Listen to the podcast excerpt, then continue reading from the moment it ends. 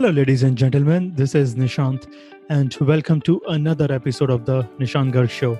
The mission of this show is to spread awareness on mindfulness practices, psychology, mental health, and spirituality. My job on the show is to invite world-class performers to share their practices to live a fulfilled life. And today's guest is Michelle Sterling. Michelle Sterling is on a mission to improve the human experience of life in our chaotic, hyper-connected, always-on world, combining her expertise in organizational learning and performance with findings from the latest scientific research. Michelle generates fresh insights on the human experience with one simple goal in mind: help others learn ways to show up more fully in life without sacrificing their uniqueness. As the founder of Vis Activa, Michelle leverages nearly thirty years worth of experiences in her work, helping individuals, leaders, and organizations get their desired results without adding to the noise. Whether teaching, speaking, or coaching, her contagious enthusiasm helps others rekindle their desire to learn, explore, and create the life they have always wanted to live. And now let the episode begin. Michelle, welcome to the show. Thanks so much. My pleasure. And, you know, looking at your profile, your more than thirty years of experience, I'm sure we have a lot to discuss in this conversation, ranging from emotional well-being, productivity, fulfillment, well-being, inner peace. We are going to have a wide range of conversation, and I'm sure our listeners will have a fun along this way. thirty years is a long time. You can do a lot of things in thirty years. I've gathered a lot of experiences.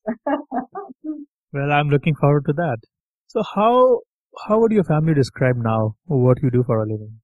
That's an interesting question. So typically when I describe what I do for a living, I would say that I create training programs and create training content that helps people understand themselves so that they can navigate life more comfortably and more as themselves. Typically when I say that, people go, "Oh, so you're a life coach." And, and I come at it from a different angle that, you know, I started doing this long before there was such a career as a life coach, but there are a lot of crossover similarities. And you just mentioned that understanding yourself, and this is a very broad topic. If somebody is struggling in their life and they are not sure where they stand, what what process would you recommend to somebody to understand or discover themselves? I know this is a very broad question. If yeah. you have some tips to give to our listeners. Well, what what I have found in my work is, you know, so I work with professionals, so typically people in an office environment, a manufacturing environment, and most of those individuals have spent the majority of their lives in school and then, you know, secondary education focused on gaining technical skills. And then they find themselves in the workplace and they find themselves in their lives and they're just going on that trajectory and something feels off. And so typically what the way I like to explain it is, we aren't ever given a book when we're born of how to be human for dummies, right? There isn't such a thing. And there's nothing in school that prepares us for the human dynamics, for the things that we're going to experience in a work environment and in our relationships. There's no focus on that. And so a lot of times when people are feeling disconnected or unmotivated or confused or unfulfilled, it's because of these human aspects that they've never been taught. And so it's really fun to just say, well, let's just break down what's happening and what you're feeling and where it's coming from and why you're feeling that way. And the minute that people can start to understand that there is a science to it, there's an explanation for it, and that it's something that they can read about and learn and understand, it helps them gain the confidence to navigate more comfortably. And before, does that make sense? Yeah, it does. And before we get into the weeds of all this, I would like to ask you, what motivated you to get into this kind of work to help people understand themselves and discover themselves? Oh, I mean, I'm guessing, you know, I'm not alone, but it was because my life was so messed up. I, my mom always says that I walked around my entire life, you know, trying to fix the planet. And my memory of it was looking around and thinking, you know, we we don't have to live this way. There's got to be a better way. And so, you know, I was following the typical trajectory, and it just wasn't working for me. And so I, you know, tried to figure out where I had gotten off path. and how I could help myself feel more like myself and more connected and feeling like I'm contributing something of value. So for me, it's been a lot of trial and error, trial and error driven by my own, my own failures. Yeah. And could you please share any experience from your life or any trajectory when you were feeling lost, you didn't know what to do, where to go, and then you started yeah. taking some actions? Well, you know, I think one of the most interesting events in my life that really impacted the way I look at things and, and approach things is I really went through two culture shifts. When I was in grade school, my family moved from Seattle, Washington, the Pacific Northwest, to Holland, the Netherlands. And I got put in Dutch schools, and I was completely immersed in the Dutch culture for grade school. And I loved it. I was so happy. I just loved everything about being there. I loved the people. I loved the thought process. I loved the way they nourished each other. And then I came back to the United States, and we moved to Louisiana. So I went through a second culture shock. And when we were coming back to the United States, in my head, we were coming back to the Pacific Northwest, and we um, were not in the Pacific Northwest. So we were in the deep south and beyond getting used to humidity, and I, at that point, had a super strong Dutch accent, and so everybody thought I was from Holland. I couldn't understand them. They couldn't understand me.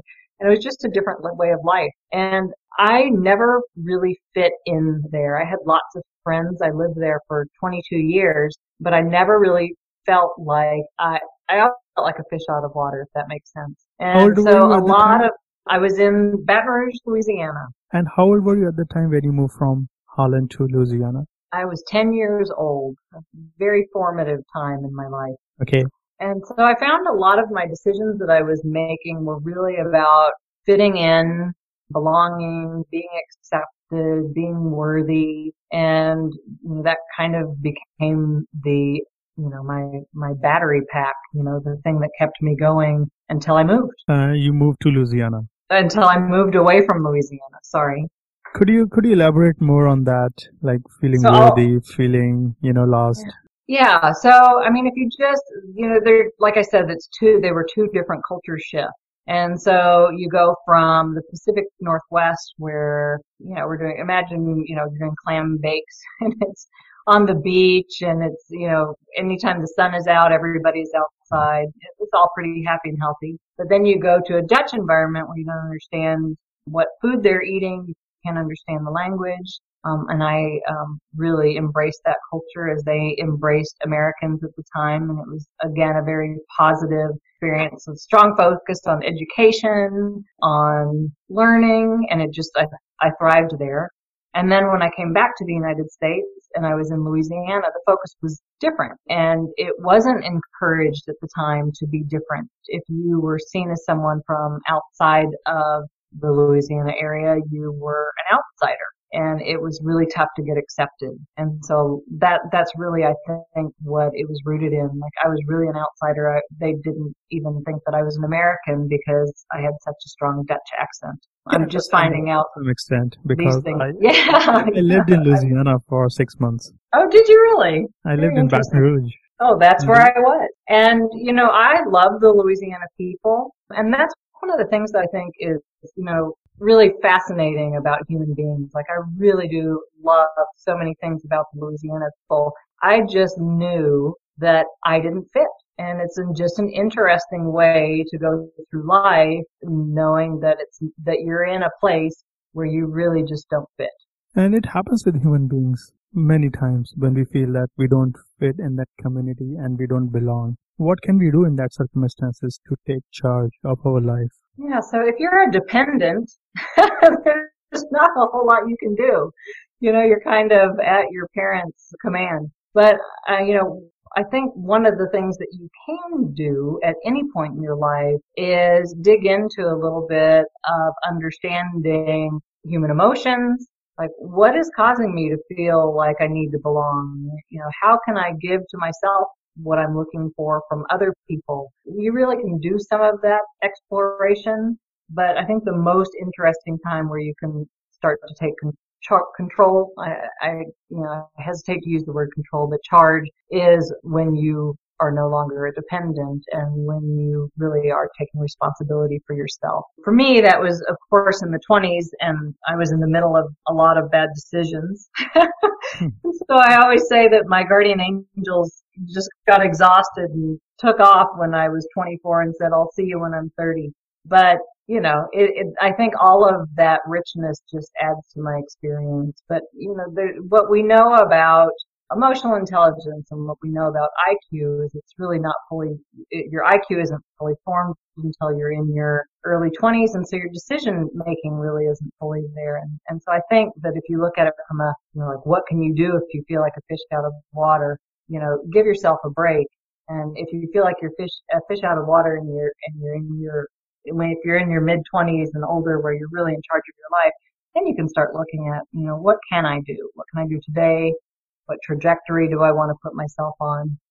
We put a lot of pressure on ourselves, so you know, I hate to add to that for people. Yes, and after you came out of Louisiana, uh, do you remember what you did at that point to take charge of your emotional well-being? Yeah, I moved to Phoenix, Arizona in nineteen ninety-seven. And that was before everybody had a cell phone. That was before everybody had email or texting. And I didn't know anybody in the entire city of Phoenix. I knew, actually, that's not true. I knew one person. He was the sales guy at a conference center where I had done a bunch of training programs. And so on the weekends, I was pretty much left to my own devices. And I remember one particular long weekend, I was really looking, I'm an introvert, so, you know, that's not all, all bad. I was really looking forward to just kind of hanging out with myself. And it was, I think, a fourth of July weekend. At the end of that weekend, when I could start connecting with my friends and people via the telephone again, I was like, wow, you know, that was good to be alone, but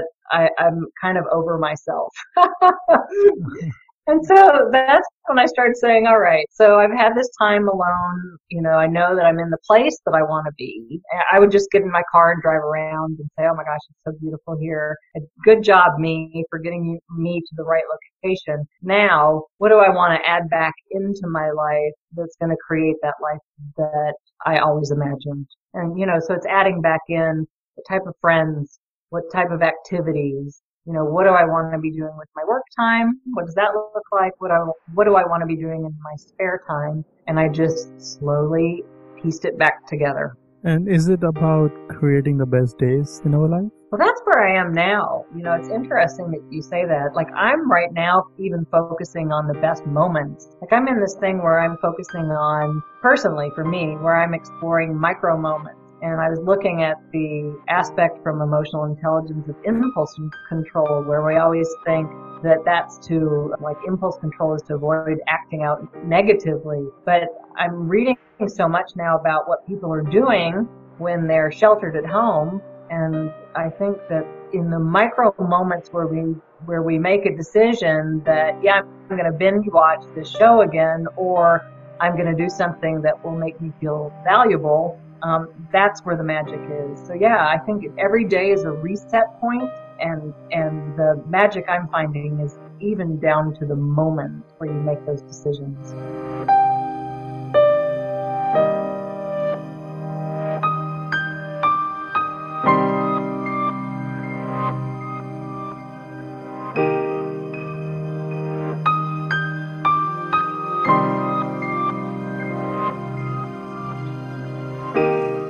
And speaking of micro moments, how can we create the best micro moments in our life or in our, in our days? So forget life. We are talking about the micro moments in our day-to-day life. Yeah. So what do you what do you moments. what do you do usually every moment to make the best out of it?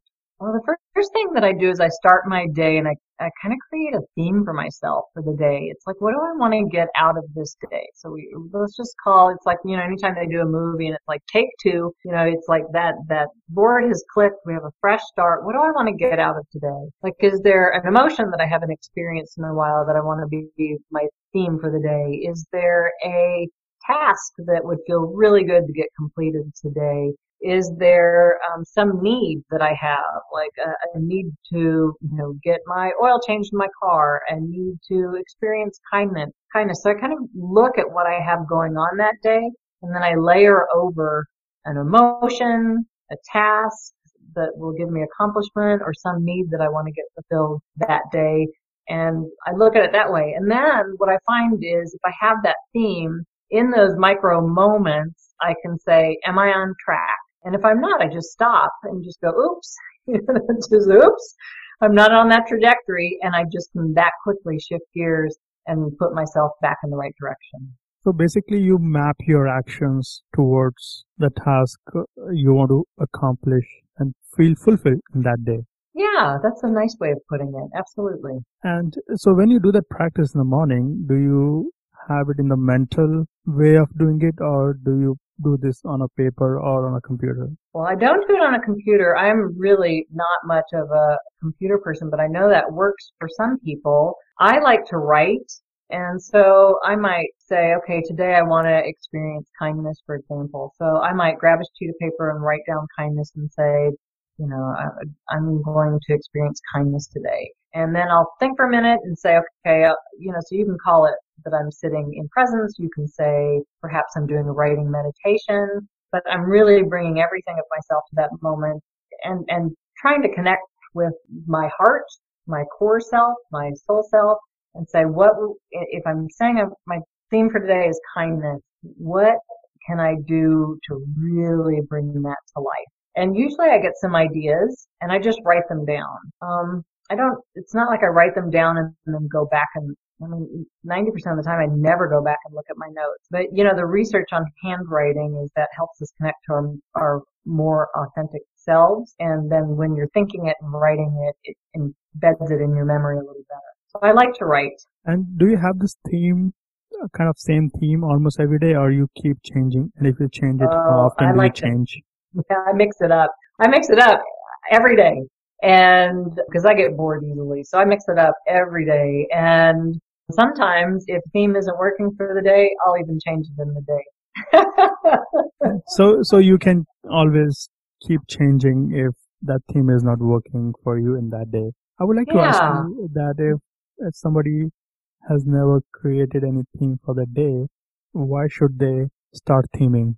It's fun. I think what I what I really enjoy is that sense that you're writing your own movie script, so to say, right? So there's so many things in our lives that we have no control over. But once you start creating a theme for your day, you can really see how much you, it has a ripple effect on the way that you experience your life. And you're in charge of that. And, you know, there's so much stuff out there that it's like, well, you're, you can, you can't control other people. You can only control your response. And so much of that stuff feels heavy to me, like a, an extra responsibility. I just think creating a theme for your day is fun. Like it, it can be whatever you want. And, and honestly, I've had days where I've said, you know, my theme today is going to be to be frustrated, and I'm just going to feel this frustration, and I'm going to feel this frustration that I'm feeling to its maximum capacity. And then even when I do that, it has a sense of lightheartedness about it. It's just like, it's all okay. Let's just do it. Let me ask you this. People try to stay away from frustration and upset feelings. Then why do you set a theme for yourself to feel frustrated? Because I'm going to anyway. And the more I try to smush it down, the more bottled up it gets, and it's going to come out at some point.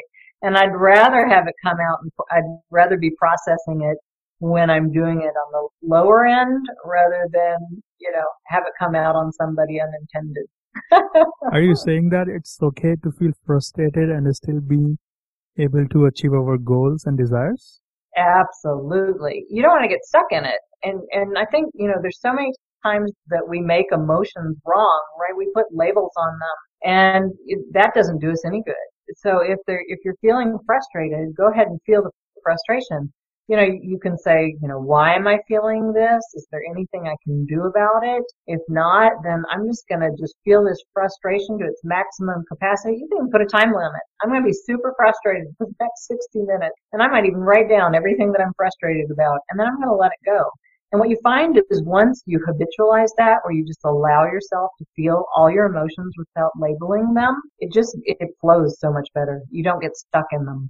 And this is all about self-acceptance and self-compassion. Oh, nicely said. Yes. So you, you just mentioned that releasing your frustration through different ways of writing. Is there any other practice you pursue to let go of frustration? Sometimes if I'm feeling it, I will, re- I really will set a timer. Like I'll just say, I'm going to sit here. I'll even tell my husband, don't bother me for fifteen minutes. I'm going to be over here brooding. And I just sit and I just feel it. And, and so when I say feel it, what I'll do is I pay really close attention to my body. Like, where does this frustration live? Sometimes it's in my chest. Sometimes it's in my um, lower right arm. Sometimes it can be in my stomach. And I just feel like, where is it? Is it living in my hip? Like, where am I experiencing this? And then I put all of my attention on the space where I'm feeling it. And I might say, I love you, body, for showing me where this is living right now. You know, if I'm in that mood. Or I might say, that's so fascinating that our bodies can hold these emotions in interesting spots. Let me see if I put all my attention on it, if I can dissipate it and help it move on. You know, so there's always like a, an attention to an area of the body where it lives, and then some story that I'm narrating while I'm paying attention to it. So a couple different ways. And as I mentioned, I could also just sit and just write down all the things that I'm frustrated about. You know, if it's nighttime, I might take it outside and put it in the fireplace and burn it. So I'm letting it go. Really big on, you know, this is like very me- powerful practice. I think this is one of the spiritual practices, to write down all your feelings on a paper and then burn it down. It feels good, doesn't it? I have never tried that, but some of my guests on this podcast have mentioned this practice, spiritual practice, to try this because it has some yeah. cosmos connection. I'm not sure how that works, but people do it. Yeah. Well, I've found it works. There's, you know, there are, you know, if you get into the spirituality, cosmos aspect of it, there's um, new moon intentions where you're creating new intentions for yourself for the month. And then there's full moon intentions where you're releasing things that are no longer working for you. And I've really gotten into the practice just because I love the moon and I love the full moon. And if it's a beautiful night, to have an excuse to go sit outside and just let go of things that aren't working for me, again, is a, a fun and uplifting experience for me. So at the end of that, I always do, I don't call it a ceremonial, but I always throw those sheets of paper in the fireplace and just watch the smoke take everything away. It's like, let it go. It's it's it's up and out. And people who want to do this practice, please make sure of your surroundings before you yes. burn down anything. Yeah, I'm usually doing it in a fireplace. Absolutely. Yes, absolutely. Don't burn down your house. I no, that would not be good. So speaking of frustration again, do you think our frustration comes from our feelings of overwhelmed? Well, I think they can come from lots of different places. If I think about the things that frustrate me, it is, for me, my theme is usually lack of control. And so that's where I want something to change, and it's either not changing fast enough. I get frustrated when people, there's systems in place that don't make any sense to me, but that's the way it is, and I'm supposed to just accept it. So for me, it's, it's, it's control. I have control issues. I think this is this is the need of human beings to control things. Then we get emotionally aware and emotionally intelligent of what we want to control and not. And in your in your company, Vis Activa Learning, you speak about improving your performance. So what kind of performance you talk about to improve? When I work with organizations, there's usually, you know, some targets that they're looking at to improve. So, but I don't look at like, let's create more widgets. I look at how can you reduce turnover, increase employee engagement, increase people's sense of well-being, increase job satisfaction, that type of performance. So on a, on a larger scale. When I'm working with individuals, my primary goal is that they can go home at the end of the week and feel like they contributed value, made a difference, and used their time well. And what are those practices in that performance improvement plan for the individuals? Because we all want to be alive at the end of the week, at the end of the day. We want to feel elevated. We want to feel that we matter in this life. Mm-hmm. But unfortunately, it doesn't happen all the time. So what practices we can cultivate in our day-to-day yeah, life? So, yeah, that's so like we were talking about. So for me, it's having my daily theme. It, I think it's super important to look out look at the layout of your week and what you're going to be experiencing. Like, what is already scheduled? What work do you have to get done? What non-work is happening? And really look at it and say, okay, how is this week going to flow? And if you have a lot of heavy stuff in there or a lot of brainy stuff in there, what can you insert to lighten things up? What can you insert to give yourself a break? So really, it's starting to look at your week on a experience basis, basis, right? So if I know I'm going to have three really tough conversations on Tuesday, I want to make it a point to get outside and do some exercise or be out in nature Tuesday night. So it's planning for what, you know, like, this is going to stress me. What are the things that I like to do to recover, and then make sure that I do that. The same thing when you're scheduling meetings. If you have a meeting that you know that you're doing a presentation, you might be stressed about it. Don't schedule something that goes right up until that meeting starts, where you walk into that meeting running late, behind schedule, worried. Like, do, like, schedule your week out as much as you can so that you can ebb and flow the way that you would naturally ebb and flow. So that's one piece of it. The other piece is bringing, you know, I really like to help people figure out ways that they can bring their unique value to a situation. I think that one of the tragedies of corporate America is that there's this idea of one right way to be a good employee. And that whole nine box thing that people do, where it can be very subjective, you know, how people feel about the person that they're evaluating. And there's this idea of what good looks like. And so people shut themselves down a lot to try and fit in that box. And maybe I'm sensitive to that because that was my experience when I was living in Louisiana. It was a lot of shutting down the things that make me unique. And so I like to help people connect with the things that make them unique, and then find simple ways that they can kind of start inserting that into their day-to-day. Example, yeah, go ahead. Go ahead. Well, so for example, if If they know that one of the things that makes them unique is that they are super creative, and they're very creative, but they're working in with a group of accountants, say, who, who that's just going to be a, a giant, what's it called when you categorize people? But anyway, so let's just say there, that there's a very creative person working with a non-creative group of accountants. You know, how can that person bring their creativity to their work? And so you look for simple little ways that they can infuse what they're doing anyway with something that feels creative to them. Does that make sense? It does. And speaking of uh, finding our unique value and talent in any area of life, it doesn't have to be in the professional life. It It is very mandatory in our personal life. And most of the time we may drift away from our unique well-being and unique ways of being.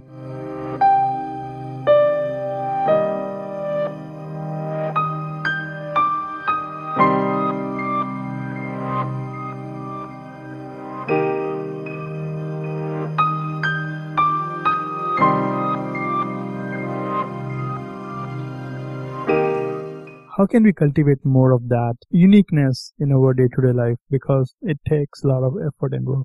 Do you have some practices for our listeners? A, yeah, it does take a lot of effort. Well, the first thing is remembering what it is that makes you unique. And the best way that I've been able to do that for myself and then help others is by noticing the traits that you admire in other people.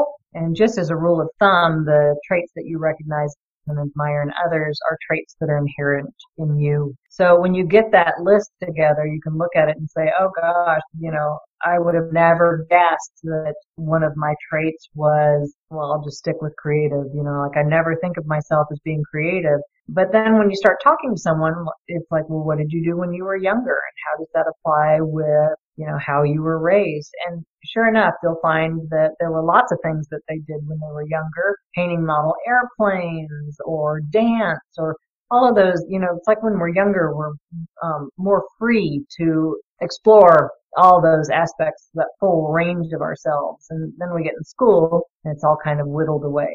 So it's, it's just reconnecting with that part that you've been missing and saying, okay, well, I didn't know I was this, but now knowing that I am this, how can I bring that to my life? In other words, we can say that reconnecting to the things that we used to love, or yeah. if we cultivate new new practices or new things that we can love, the yeah. whole is loving doing things that we love.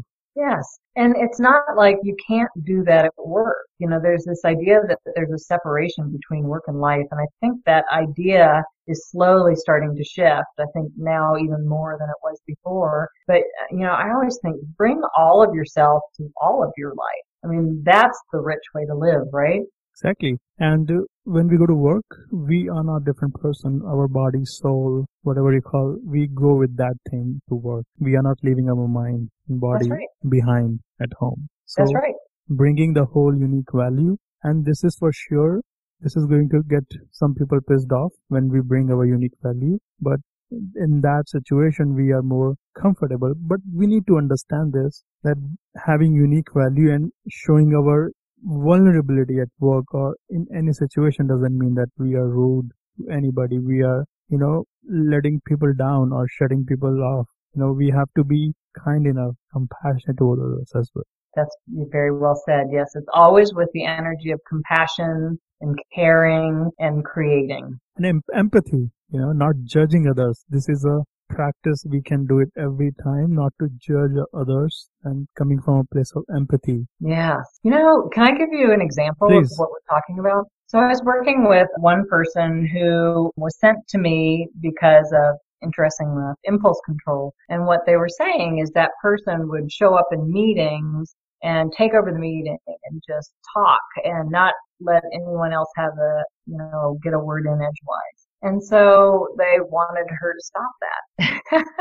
So when we started talking, I, I got her side of the story, and it was just that she got so excited about ideas, and the way that she processed information was she processed everything out loud. Like she just, you know, out loud say everything that was going through her mind. And the empathy piece of that was in helping her understand that if she were was doing that, the people on the receiving end were trying to make sense of what she was saying when she hadn't even made sense of it, and that could be exhausting. And so that then if she still needed to process that way, she could write it down, or she could use a hedger and say something like, I'm going to just spitball some ideas out loud right now. I don't expect you guys to, to respond to them yet, but stop me if something sounds interesting. But here I go, you know, and just like go ahead and say it out loud and then stop. And so that's kind of what we're talking about is, you know, her unique value that she brought to those meetings was her enthusiasm and her creativity and her innovation. And the solution that they thought was right was to shut that down. But by helping her have empathy for how other people were experiencing that and then creating a, a situation where they could listen without feeling like they needed to act on it, made it all, like within two meetings, it was all fine. Nobody had to change.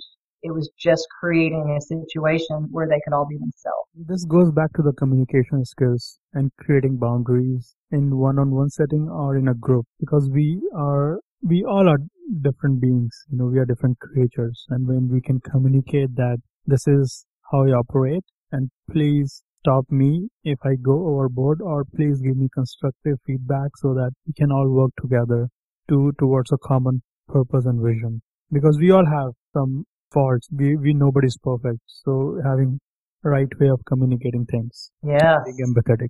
Yes. Yes.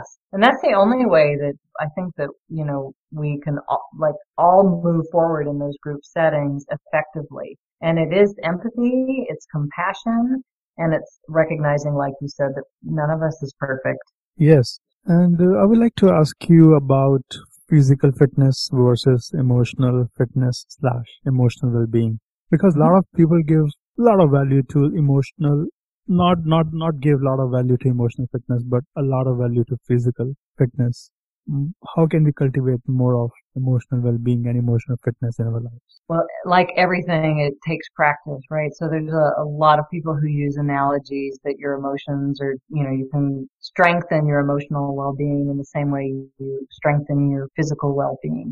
And, you know, it's a, it's a tricky analogy because it's not like, you know, like we have seven hundred, six hundred, you know, I've lost count of how many emotions we have the capacity to experience and express, and it's a lot. And so it can get a little overwhelming if you think about, you know, what it takes to fully experience emotional well-being. I, I mean, like I said before, I think it's a day-to-day, sometimes a moment-to-moment experience. I, you know, with starting with putting a focus on it, just like you would your physical health, saying, you know, I want to experience this emotional health as well. And for me, it looks like X, Y, and Z. And here's the steps that I'm going to do to try to make that happen. So my practice is those themes for the day. My practice is not making things wrong. If I'm experiencing, there is no such thing as a bad emotion. It just is. You know, so I think there's things that we can do to help ourselves be more compassionate with ourselves. That's the, that's the entry point for emotional well-being. Is there any other practice that comes to your mind that you suggest to your clients to strengthen emotional well-being? I'm thinking there, there's one thing that's coming to mind, and that is, again, it's, it's the opposite side of compassion, and that is judging others. And I think that Um, particularly in today's society, there's a lot of that, right? So it gets back to that, this way of being is right, this way of being is wrong. And so to me, one of the secrets to emotional well-being is hidden in our judgments. And what I mean by that is, if you notice what you judge people for and unwrap it, it's usually something that you're making wrong about yourself.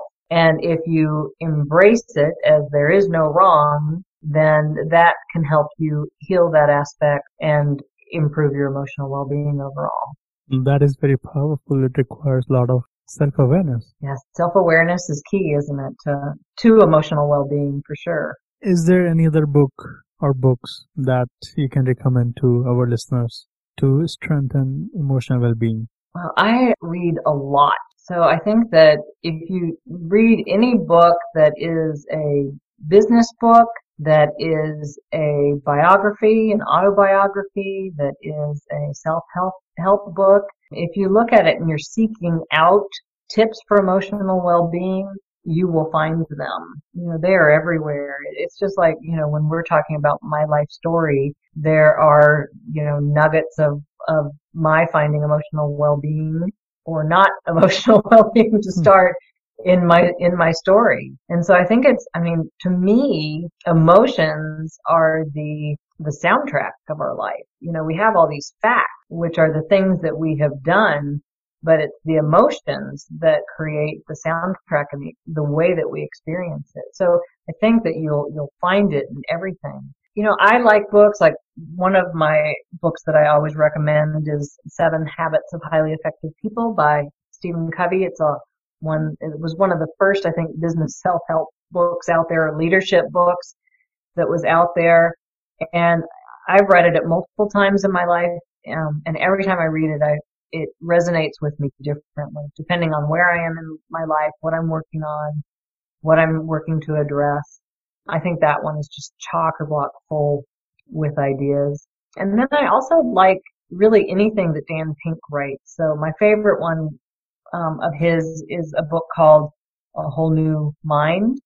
And the, it's, I don't know what edition it's in now. The first time he wrote it, it was called Right Brainers, Why Right Brainers Will Rule the World, or something like that. You might be familiar with that title. But I, I like his because there's practical application in it. He's got lots of ideas in there on how to exercise different aspects of yourself so that you can bring them to your life. So those are two of my favorites. Yeah, thank you for your suggestions. And emotion is nothing but energy in motion. And we can take yes. charge of our emotions. I I feel this, and I think about it all the time, that emotional fitness and emotional well-being is the number one thing in life. It can... If we have emotional capacity, we can work towards physical fitness, not the other way around.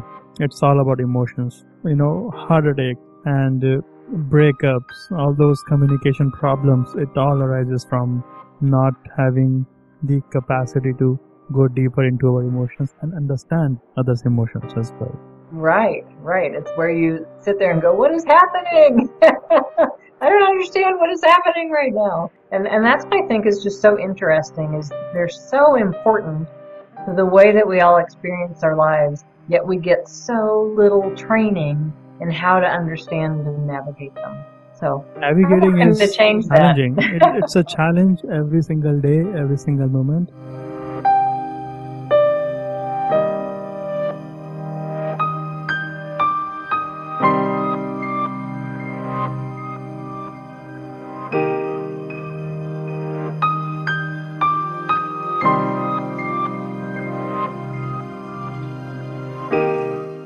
That's where my question comes next, is how to close the gap. We all have that gap. We are at a point in our life and we all want to go to another point. Let's say point B, from point A to point B. And there is this always gap, and we create that gap on our own. So how should we bridge that gap if that gap is not serving us? Well, I mean, you know, you can go to the traditional methods of goal setting. You know, uh, Stephen Covey has the saying, begin with the end in mind. That's one of his seven habits. There's a lot of stuff in there that about planning and moving towards it. And Is how it you visualization? Time. What's that? Is it visualization? Well, that's not what he talks about, but, but yeah, do you use visualization? I recommend visualization all Sometimes. the time. Yeah. I re- recommend it all the time for specific events. Like if someone has a proposal that they're delivering, or they're, you know, there's some event that's going to be happening, as opposed to vision boards. I don't think there's anything wrong with it. I think, you know, how are we going to know where we're going if we don't have a picture of where we want to go? You know, that's just kind of lollygagging. So I, through life. So I think it is super important to, to try and figure out what you want your life to look like. But for me, it's all about the experience, right? It's like, what do I want to experience in life? So that I'm doing, you know, people have what they call, uh, what is it called? Their bucket, their bucket list. Bucket list. Yeah. And so there's things that they want to experience before they die. And, and, you know, why wait? I mean, if you look at the root of all of those experiences, so for example, if one of my experiences is, you know, I want to go to Italy and, and visit Italy and, and see all of the stuff that makes Italy Italy. I want to eat their food, quite frankly. So if, if I want to go there, then that what is the experience about for me? Well, the experience is I want to hear a different language. I want to see the architecture. I want to taste the food. You know, there's ways that you can embed those experiences in your life and have parallel experience without actually physically going to Italy. And I think it's super important to look at those things that we think, oh, I want to have these experiences in my life, and start creating mini versions of them along the way. And it's all about experiences. We all want to feel those experiences, and that's where we set all those goals, because when yes. we achieve those goals, we feel that yeah. feeling. And that's when Having having those practices to think the end. It's it's about having those feelings now itself before we achieve that thing. Yes, yes. And then you create room for more. So if, you know, I I know when I um first moved to Arizona, I had a tiny, tiny yard, and I would just imagine Um, having a space where flowers could grow, and, you know, the bougainvillea, the pink flower, just grows beautifully here. And so I had this, you know, wanting to be surrounded by local native flowers. And so I just started planting them in my tiny little yard, and it was beautiful. And I'd go sit out there and have the experience, which is the same experience as you would have if you have a large plot of land with the flowers on them. So, you know, there's there's ways that you can create experiences for yourself. It, it, it's, again, it's about being in those micro moments where you go, oh, look, I've created this. I have this. Let me sit and just fully soak up this experience in this moment right now, and appreciate that this is here for me now. And what's your opinion on creating experiences and having more in life, coming from a place of abundance versus from a place of lack? Yeah, no, I will um, confess that that's a tricky one for me, because I have a tendency to focus on what's left to be done, um, what isn't working, what do I need to fix. And so that's something that I honestly, I have to constantly remind myself to shift gears on. And, you know, it's so easy to say that it's not about what you have, you know, it's about what you do with what you have. Uh, it's a whole different thing to be completely frustrated that you need a new washing machine and the one that you want is more than you have budget for. so, so I will confess that that is absolutely one that I struggle with. But again, nature is a huge um, course correction for me. Like if I can, if I find myself in that scarcity mindset or in that I don't have enough mindset, I, all I do is get out and walk around. You know, I'll go somewhere that I think is, I don't know, it, it's the, like, we have canals in the Phoenix area. I'll go walk on one of the canals and look for birds. I will go to the Desert Botanical Garden and look at their latest art installation. So for me, to shift gears, it's all about appreciating what others have done that is already out there, that, you know, whether it's the Hopi Indians who came before me and came up with the idea of the canals, or whether it's artists who are creating. I just really have to shift gears. And then when I look around, I'm like, oh my gosh, there's so many options and there's so many people creating and there's so much stuff to look at. I'm just a tiny drop. And of course I have enough. Of course I have enough. And yeah. Of course I am enough. And we are never going to get enough. There is so much, so much noise in the world that, you know, it, it again goes back to the spiritual side that, you know, we are enough. And yeah. We can still have more, but if we think that we have everything what we want, it's okay to seek for more. But if we have to be feeling abundant before yes. we seek for more, otherwise yes. we are constantly moving towards something from a place of scarcity mindset, and that does not serve well. And we constantly criticize ourselves in that mode, and we always beat ourselves. I have been there. It happens mm-hmm. on and off, you know, and that's when our self-awareness comes into play, and then we release, and then we, you know, go for nature walks and take a pause, sacred mm-hmm. pause, slow down in life to really think about where we are heading. There is a saying, I don't remember who said that, that if we find ourselves, or if you find yourself in a crowd, it's time to take a pause. I think I'm paraphrasing for sure. If you find yourself in a crowd, it's time to take a pause because oh, you're unique. You're unique. Maybe you get to create and craft your u- unique path. We all have that unique path, and every path connects to the same eternity in terms of the spiritual side. Yeah, it, but isn't that exciting? It is. And since we were talking about writing down, creating our moments, creating our life, and I these days I would I would confess this week I've been spending two to three hours just journaling, writing down, you know, thinking big picture where I'm heading. And when I do that, it creates a lot of overwhelm feeling. You know, we have so many things on five to six pages that you have written down. Now you have to plan. You have to take action. It yeah. looks good on paper, but when you take action, when you strategize those action items, then the rubber meets the ground. yeah. yeah, it's always that one first step. It's like, what's one thing I can do today? What's that one next step? And that's how I keep myself going. And sometimes I look back and I go, oh my gosh, it's been six weeks. I haven't done much, but I've done yeah. one step every day. So. And in that, in that action step, do you ever judge yourself? Well, yeah, I mean, so the goal is to just keep moving forward, right? So if you say, you know, the one thing I'm going to do today is, you know, look at this one website. Like I make a commitment to myself. I think that's the key. Make a commitment to myself to pursue this, you know, goal or this dream or this vision or whatever it may be, this task, this thing I want to create, this experience I want to create. So what's one thing that I can do? Like I can't get the whole thing done, but what's one thing I can do? And I make that commitment to myself.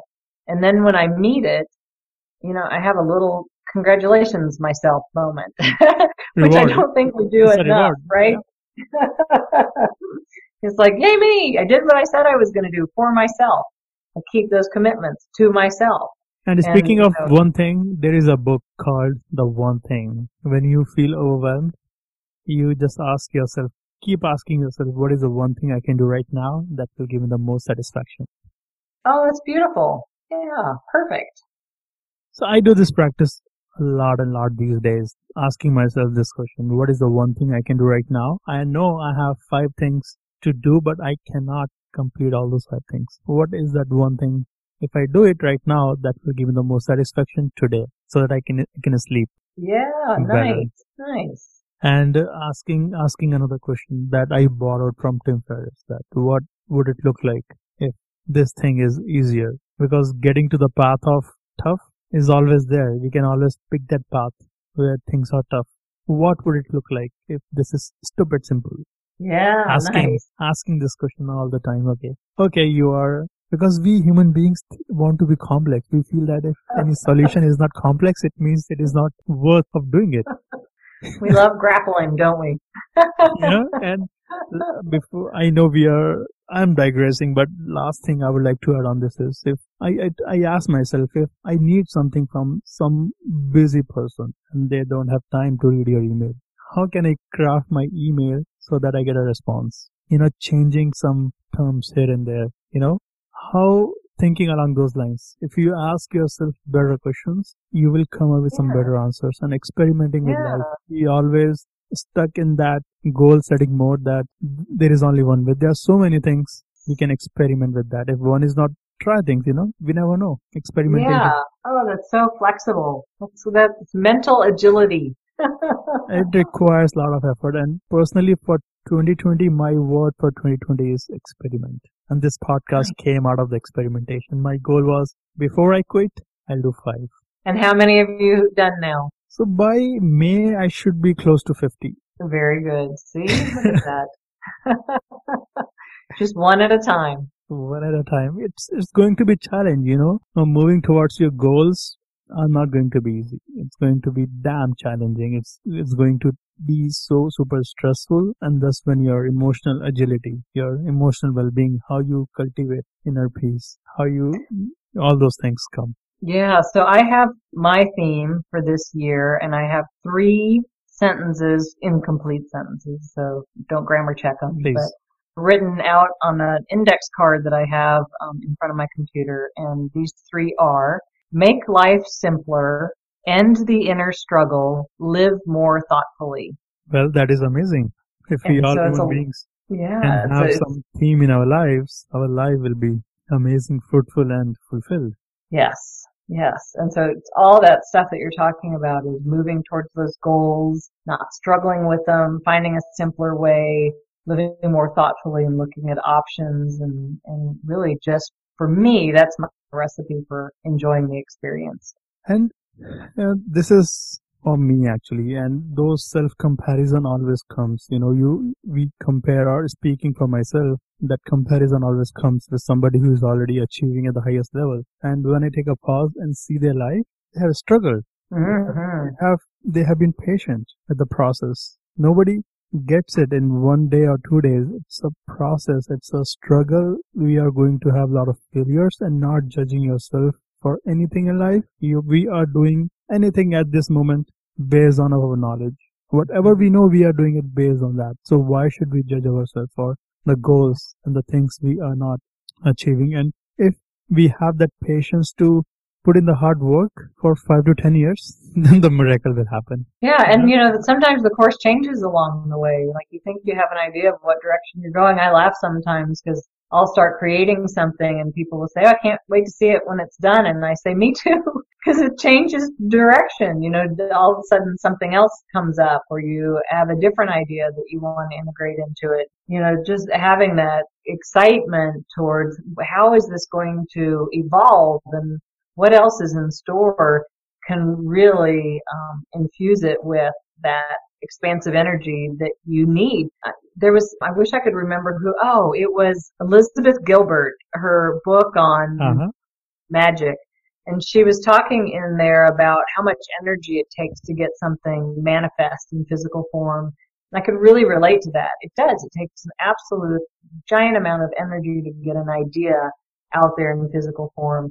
And just reading that book um, really helped me have more compassion for that whole idea of the struggle and what it takes to bring something out. And, and then it allowed me to embrace it and enjoy the experience rather than fight against the experience. Well, dear listeners, if you're listening to this, Michelle has more than thirty years of experience in this industry. So what she is saying is worth listening, worth practicing. Thank you. Well, Michelle, before we end this conversation, I would like to ask you, that uh, where can our listeners find you online? Um, my personal space is now back to me dot com.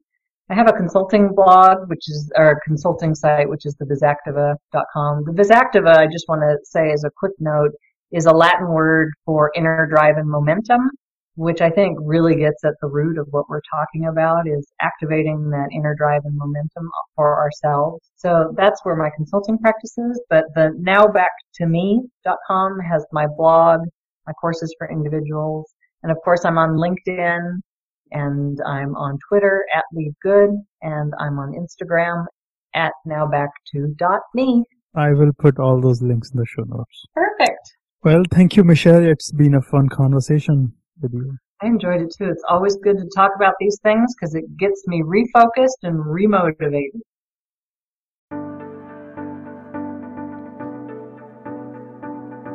Thank you for listening to this podcast episode today. I hope you learned from this episode that you can apply in your life. If you did enjoy this, please subscribe to the podcast, The Nishant Garg Show, on Apple Podcasts.